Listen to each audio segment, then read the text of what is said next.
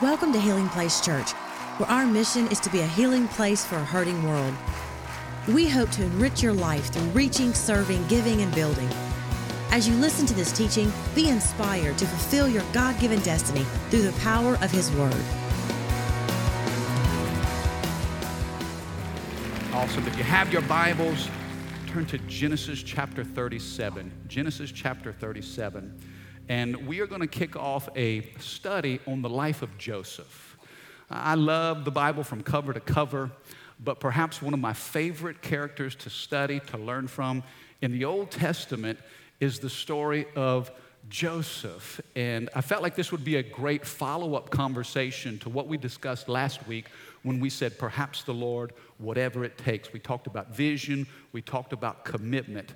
This is a study on the life of Joseph. And in the next 3 Sundays, we'll look at dreams, we'll look at drama, and we'll look at destiny. Dreams, drama, and destiny. Today, I want to drill down on the topic of dreams. Dreams. Just some quick facts about dreams. How many of you have a lot of dreams? How many of you can't remember half of what you dream? You know, studies say that 12% of people dream only in black and white. Only in black and white. 12% of you. I dream in color. When you have dreams, is it in black and white or color? Yeah, most of us are dreaming in color. They tell us that you can't read or tell time in your dreams. Interesting fact. You ever dream that you were reading something? You can't read anything or tell time. It's like you lose a sense of time. They say the average person spends 6 years of their life dreaming. 6 years. Some of you need to wake up. Most people have 4 to 7 dreams every night, but they just don't remember them. They tell us that dreams are responsible for many of the great things that we enjoy, inventions that we appreciate today. Dreams are responsible for the sewing machine, the periodic table of elements, and even Google. They said Google was a result of a dream. Isn't that interesting? Some common dreams that people have. How many of you have reoccurring dreams? Kind of a theme, like, man, I've dreamed that before. Have you ever dreamed that bad guys were chasing you? And you just, in your dream, try as hard as you can. You just can't run fast enough. You can't get your legs in gear. You feel like you're running in quicksand. How many's had that dream? Never can get away from the bad guys. Or what about this? Falling. Dream that you're falling off of a building or falling off the edge of a cliff or even fall. Have you ever dreamed that you were falling and you literally fell out of bed? Okay, that's me too. I'm very active in my sleep. What about this? Spouses, okay, all you husbands and wives. Have you ever woke up angry at your spouse because of what they did in your dream? Come on, talk to me. Yeah, don't be pointed at anybody right now. But yeah, you like carry a grudge for like a half a day because in the dream it just felt so real and I can't believe they said that or did that. Yeah, how many's ever gotten a fight in your dream and you woke up swinging? Yeah, Trevor and I were on a father-son trip one time out of town, and so we stayed in a hotel. That boy went to sleep, and he started swinging and clocked me right in the face. And I had to lay some hands on him in Jesus' name. Or what about this? You ever dream that you went to school or you went to work and you showed up and you just felt like you were forgetting something, that something was missing, and then you realized what you had forgotten to do was get dressed? Am I the only one that's ever dreamed that? Oh yeah, yes indeed, dreams. Well, this study on the life of Joseph, and especially today, I think is going to help us as it relates to understanding the purpose and the power of a God-given dream. In fact, I want you to write this down somewhere. I want you to consider this, that the man without a dream is always at the mercy of a man with a dream.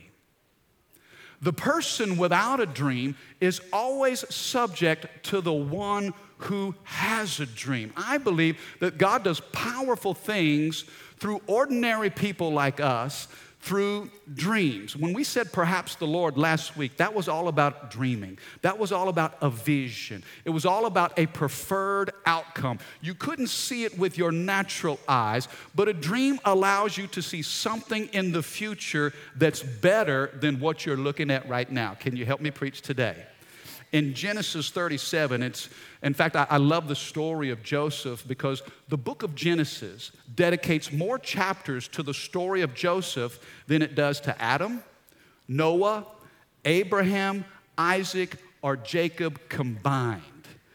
Starting in Genesis 37, and it rolls all the way to the end of the book of Genesis, it's almost like God recorded this for a specific reason, not only to learn from the life of Joseph, but how he used Joseph and the dreams that he gave him. Now, Joseph is one of many sons, okay? The Bible says that Jacob, Abraham, Isaac, and Jacob, he's one of the founding fathers of our faith, that Jacob had a bunch of children by 4 different women. Okay, bad idea, but I highly recommend against that. But there were 4 women that produced a bunch of kids. And Jacob, when he was 91 years old, was given Joseph. Joseph was the child, the son that was born of Jacob's old age. And the Bible says that Jacob loved Joseph more than all of his other kids. Joseph was favored. In fact, he was favored so much that the Bible says Jacob gave Joseph a special coat. The Bible says it was a coat of many colors. There were so many colors on this coat, but it represented something about prominence and power. In fact, Jacob wore this Armani suit coat, while all of his brothers wore stuff from Goodwill. Jacob gave his son special treatment. Here, Joseph has these Air Jordans, and all of his brothers are wearing Skechers. How many know it wasn't really popular? Somebody say favor ain't fair. There was favor on Joseph. Now, Joseph wore this coat, and he was really proud of it because the coat not only recognized him as being the favorite, but it also said something to all of his brothers about the future of the family. Jacob intended to empower Joseph and leave him as the leader of the entire family. Joseph didn't handle this very well. He kind of flaunted his favor like he showed off his coat. And I want you to see how God uses some dreams in Joseph's life to prepare him for his future. Look at what it says in Genesis 37, starting with verse 5, okay? Genesis 37, 5, the Bible says, one night, Joseph had a dream. One random night, probably just like any other night, Joseph had a dream. If you're taking notes, write this first thought down. God is a dream giver. So be ready. God is a dream giver, so be ready. Dreams are a glimpse of what can be. It's amazing the great things that we enjoy today that were once started just as a seed of a dream. This country, I mean, if you look at the history of the United States, there were dreamers who shaped the trajectory of our nation. Henry Ford was a dreamer. Thomas Edison was a dreamer. Martin Luther King Jr. had a dream. It's amazing the power of a dream. This random, ordinary night, the Bible says Joseph had a dream. I want you to know the God that you serve, the God that you love, he wants to give you a dream for your life. He wants to give you a vision. He wants to give you a revelation of how he can use you to make a difference in the earth. Now, let me be quick to give you some guidelines, okay? If we're talking about dreams, let me give some context. And the first is this. We must be sure of the source of our dreams. You got to be sure where this dream is coming from. If you have a dream, maybe it did come from God. Or maybe it just came from your own flesh. Or maybe it was the bad pizza you had the night before. Come on, somebody. You have to learn to distinguish the source of your dreams. With our kids, and I love this about my wife, Rachel, she prays over our 3 children. We have 3 kids. We have Eenie, Meenie, Miney. We ain't having no mo. She prays over our children. And you know what she says?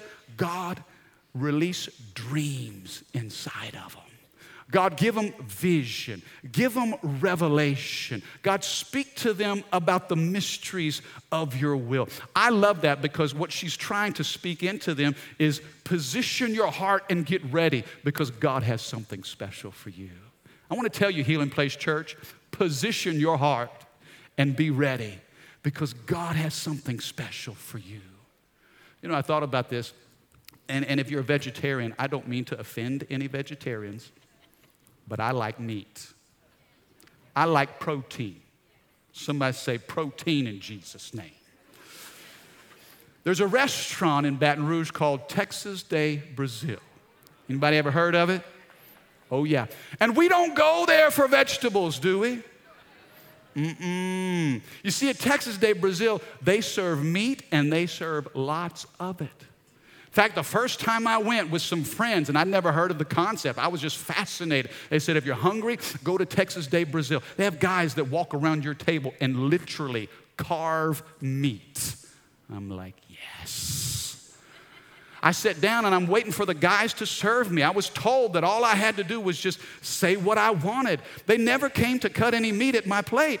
And then I noticed there was a card next to my plate, and on one side it was red, and the other side, it was green. Well, my card was on red, and they said, well, Mike, as long as your card is on red, they're not going to serve you. I'm like, well, we got to do something about this. I flipped the card over on green, and that's the signal. Feed me. Come on, filet wrapped in bacon. Come on, how many's feeling the fire of God right about now? Flank steak, sirloin. As long as the card is on green, they walk around your table, and they just carve out meat. And I thought, Lord, as a church, let our hearts stay on green. Let our hearts be positioned and be ready because God is carving out something supernatural. Can I have a better amen? I don't want to be at the table frustrated. I want to be at the table ready. The Bible says that God is a dream giver. And so make sure your heart stays on green. The first guideline is you got to be aware of the source of your dream. The second is this: a God-given dream will always be confirmed by His Word. Okay? A God-given dream will always fit within the context of this book right here. Just because somebody says, I have a dream, doesn't necessarily mean it's from God. But how will you know if that dream came from the Lord? It's going to line up with His Word. Are you with me? You see, I remember being a college pastor for a number of years, and there were people who would say, you know what, God told me that I'm going to marry that girl right there. Uh-oh. Uh-oh. How many know God gets blamed for a lot of stuff that He's not responsible for? Just because we say God said doesn't necessarily mean that He did. Come on, hum at me. I'd say, whoa, slow your roll, my friend. Don't go over there and tell her, God showed me in a dream that you were going to be my wife. Because if she doesn't like you, then she's going to feel like, well, I guess I'm going to disappoint God. Well, Lord, if I serve you, then I have to be miserable in this marriage because you told him. How many know that God doesn't work that way? Don't play the God card. Don't attach God's name to something that He's not a part of. Oh, it's getting quiet in here today. Okay, if God showed you in a dream that you were going to marry someone, here's what I recommend you do. Write that down in a journal and put the date beside it. And you just keep that between the Lord and yourself. And then when you do get married, on your wedding day, pull out that journal and say, God spoke to me a long time ago about you. How many of you know God confirms His dream with the Word? So you got to pay attention. Who's the source of this? God, does your Word confirm it? And then the third thing is this: God guarantees His dreams, not ours. God will guarantee, if the dream came from the Lord, let me give you this thought. Okay, here's this example. When I was a freshman in college, I was on scholarship to play basketball. I was away at school. And I remember my freshman year, I was reading a book, and I really sensed God gave me a vision for my life. There was a dream that I had, and I saw stadiums filled with thousands of people. And I just knew that the Lord was telling me I was going to be the next Michael Jordan. What? You think that's funny? Yeah, I'm like, Lord, this has got to be you. That I see in my mind, I saw stadiums filled with multitudes, and here I am playing basketball. That could only mean one thing. I'm the next MJ. Lord, thank you for that dream. Lord, I receive it in Jesus' name. My freshman year, we won 4 games. We lost 23 games my freshman year, and I didn't get a whole lot of play in time. How many of you know my interpretation was a little bit different? Now, if you fast forward 25 years later, I thought at the time, now we interpret the dream based on our current context, but sometimes God will place the seed of a dream in your soul, and it's not for now, but it's for much later. 25 years later now, I know for a fact I'm not supposed to be the next Michael Jordan. That vision of my life had nothing to do with me winning games, but it had everything to do with me winning souls. And anything that, you see, the dream is not about you. Can I have a better amen? Don't get premature in how you interpret what God drops in your heart, thinking that you are the center of that dream. You see, if it's my dream, then God is not obligated to help me.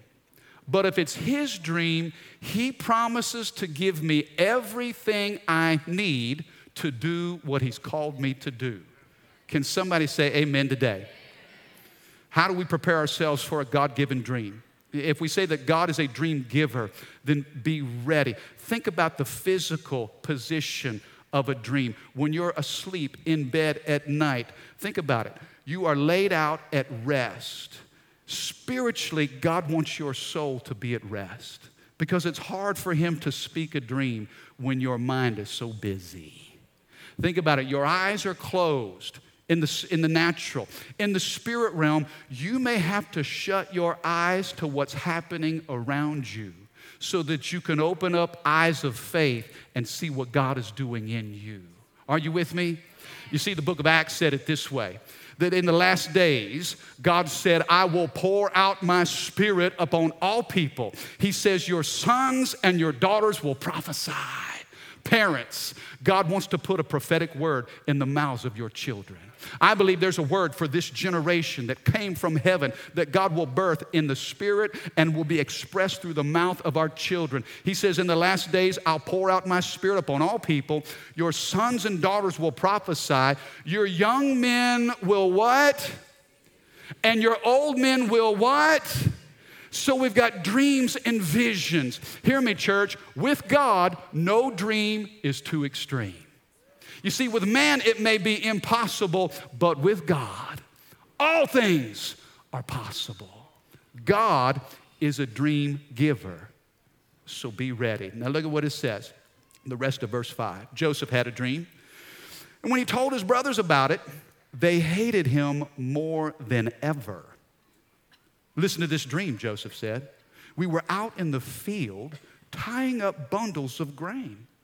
Suddenly, my bundle stood up, and all of your bundles, they gathered around, and they bowed before mine. Aren't you happy for me? His brothers responded, so, you think you'll be our king, do you? Do you actually think you will reign over us?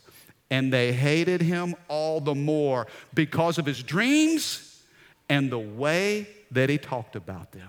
Soon Joseph had another dream, and again he told his brothers about it. Listen, guys, I've had another dream, he said. The sun, the moon, and the 11 stars, they bowed low before me. Aren't you happy for me? This time he told the dream to his father as well as to his brothers, but his father scolded him. Joe, what kind of dream is that, he asked. Will your mother and I and your brothers actually come and bow to the ground before you?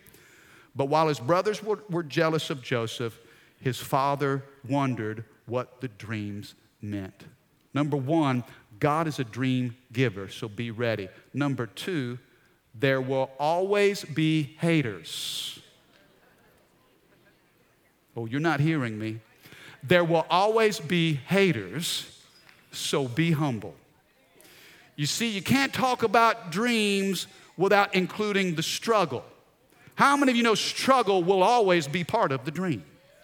You may have a call of God on your life and a vision for your future, but not everybody around you is going to celebrate what God told you. Oh, I wish I had somebody helping me preach today. If God is a dream giver, then we will be surrounded by dream stealers, by dream crushers.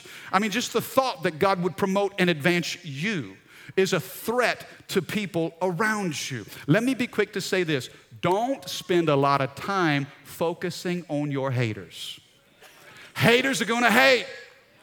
You gotta shake them haters off. Come on, somebody. Ooh, well, we think they have some fun up in here. If all you do is listen to the criticism and the hate directed towards you, it's gonna mess you up right here. It's going to cause you to lose focus on who God created you to be, on what He's doing in you. Please do not give your haters any credit. But please do not give them, don't think twice about what they're drinking the haterade. Don't think twice about them. Jesus Himself was surrounded by haters, was He not? Think about it, the Son of God. Think about the dream, the vision, the revelation that Jesus was bringing into the earth. And He just healed people, and He blessed people, and He forgave people, and He left a trail of changed lives everywhere He went. And people hated Him for it. In fact, they couldn't find anything wrong with Him, so they had to make stuff up about Him. Come on, how many know people will lie about you? They'll try to find something to criticize, and if they can't find anything, then they'll make it up. Now, Jesus, check this out. Jesus, in Matthew 15, He rebuked the Pharisees. And look at what the disciples said in verse 12. The disciples came to Him and said, excuse me, Jesus, do you realize that you just offended the Pharisees by what you just said? I mean, Jesus had to deal with political correctness even in His day. And I told you last week, we're not going to tiptoe. The truth never tiptoes around political correctness. The disciples were a little concerned. Lord, you just roasted the Pharisees. I'm concerned. Don't you know that by what you just said, you offended them? Look at what Jesus replied, verse 13. Every plant not planted by my heavenly Father will be uprooted. So here's what you need to do. Ignore them. Don't pay any attention to them. Listen, the minute you respond to drama, you become part of the cast. Oh, Don't even listen to it. Jesus said, pay them no mind. Because the more you listen to their voice, the less you're able to hear my voice. And the devil is going to shout at you. It's amazing how the smallest group makes the loudest noise. And God's put a dream in your heart, a vision for your future. And if you're not careful, you'll listen more to your critics than you do to Christ. Now, Joseph had a little problem here, okay?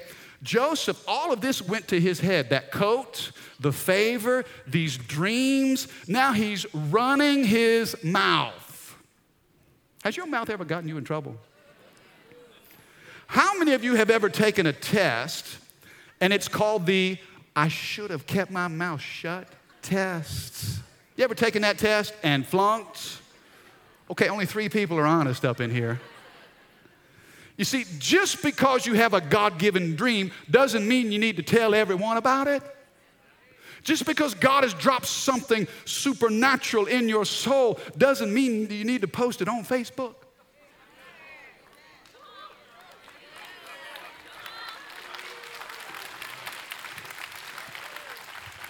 See, my fear is we're quick to post, but we're slow to ponder. What do you do with the dream? You got to ponder it. The Bible says whenever the angel of the Lord spoke to Mary, the mother of Jesus, remember that the angel prophesied. Gabriel said, you will conceive, you will bear a son, you will call his name Jesus, for he will save his people from their sins. The Bible says Mary just pondered these things in her heart. that. She treasured the dream. Listen, the dream is fragile in its infancy. That's why you don't just put it out there to every critic and every hater. You got to hold those things in your heart and you keep it before the Lord. You humble yourself before God. I believe God wants to use ordinary people to do extraordinary things so that when all those things happen, nobody can take credit for it but God Himself. Why does God give the church dreams? Why will He give us dreams and visions? Because God wants to work in you and through you to do supernatural things for His kingdom. I love what Winston Churchill said. He said, you will never reach your destination if you stop and throw stones at every dog that barks. Woo! All it is. Man, you know, you ever been running? How many's ever been jogging through the neighborhood? Man, you trying to get preparing for that 5K, that 10K, that 0.1K. Run through the neighborhood now. Every dog that you run, if you stopped and you tried to fight off every dog that barked, you would never reach where you're going. And if you listen to too much criticism and try to answer, don't even answer them. Don't even consider the source. Release it. You know why? Because you're doing a great work, and you got to stay focused. Stay on the path. Can I have a good amen? Number one, God is a dream giver, so be ready. Number two, there will always be haters, so be humble. Number three, look at what it says here in Genesis 37, verse 18. When Joseph's brothers saw him coming, they recognized him in the distance. And as he approached, they made plans to kill him. You see, the thief comes to steal, kill, and destroy. There's a dream inside of you, and the devil is disgusted with it. And he wants to kill the dream and rob you of your hope. The Bible says when they saw Joseph coming, they made plans to kill him. Verse 19, here comes that dreamer, they said. See, they despised him and his dreams. They thought if we can kill him, the dream will die. Verse 20, come on, let's kill him. Let's throw him into one of these cisterns, these wells. We can tell our father a wild animal has eaten him. Then we'll see what becomes of his dreams. The third thing, and maybe the most important in all that we've talked about this morning, please understand this. God's timing is absolutely perfect. So be patient. God's timing is perfect. Now, God does things sometimes that we don't know or understand. It's amazing how you read Genesis 37. In this one chapter, you never see the name of God mentioned. In fact, it feels like God is noticeably absent. But I'm convinced that God is disguised. Oh, He's at work. But little old Joe can't understand it. Wait a second, what about the bundles of grain? What about the stars in the sky? And what about everybody bowing to me? Now I find myself in a pit. You see, Joseph went to Dothan to check on his brothers. When they see him, the Bible says they threw him in the bottom of this pit, and they're just trying to make plans. What will we do with him? You ever had a dream in your heart and it feels like that based on your experience, you're getting further and further and further away from that dream? You see, Joseph didn't understand that God was at work even through trial and tribulation. You see, a famine was coming. Hear me, church. There was a famine that was about to hit the land of Canaan. And so God needed to get Joseph down to Egypt.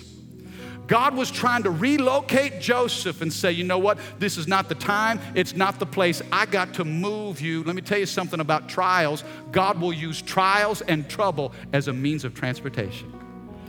God moving you where you need to be. You say, Mike, that door just shut in my face. Guess what? Shake that thing off. You weren't supposed to be there anyway. But that was the job that I prayed and believed and asked God for. Listen, if God shut that door, he's going to walk you down the hallway and show you another door that's open. And what's on the other side of that door is better than anything you could have ever imagined but behind the previous door. Trials are a means of transportation. God had to get Joseph down to Egypt because Canaan was about to suffer a famine. Some of you are wondering, Lord, will this dream ever happen? I've been waiting. I've been trusting. I'm not seeing anything. Hear me, beloved. Habakkuk chapter 2, verse 3, the Bible says, the vision is yet for an appointed time. There's an appointed time. There's a timing to all of this. It says, but at the end it will speak and it will not lie. Though it tarries, wait for it, because it will surely come and it will not tarry. You say, Mike, what do I do while I wait? 3 things. Can I give you this really quickly? 3 things. Here's what you do while you're waiting, because this dream, this vision has an appointed time. First thing you do, you seed it. Seed. You say, Mike, what are you talking about? You seed this dream, this vision in your spirit and in your mind. God spoke it to you. Don't let a man talk you out of it. If the Lord gave it to you, man, you've written it down. You've laid it against the word. Man, keep that in your mind and in your spirit, because there's life in the seed. You don't see the fruit of it yet, but the dream comes to you in the form of a seed. Everything God gives us comes to us in the form of a seed. Even Jesus himself is called the seed. Guess what? That seed has to be planted, and the seed has to die. The dream that you feel is dead, you say, man, there's just no hope. No. It's a seed that's planted. It's buried. It's underneath the dirt. But there's something that's happening that you can't see. Under the surface, when that seed dies, life springs forth. So you seed it, number 1. You feed it, number 2. You say, Mike, what do you mean feed it? Man, with the word of God, with prayer, you cultivate that thing. You keep it in an environment where you can watch it grow, because a seed has to be planted, but then you've got to feed it. And then after you feed it, when life begins to spring forth out of the ground, then number 3, you got to weed it. You got to remove doubt. You got to pull weeds of unbelief, any kind of distraction. Man, there's life that's forming and taking shape. You see, if it's not God's timing, you can't force it.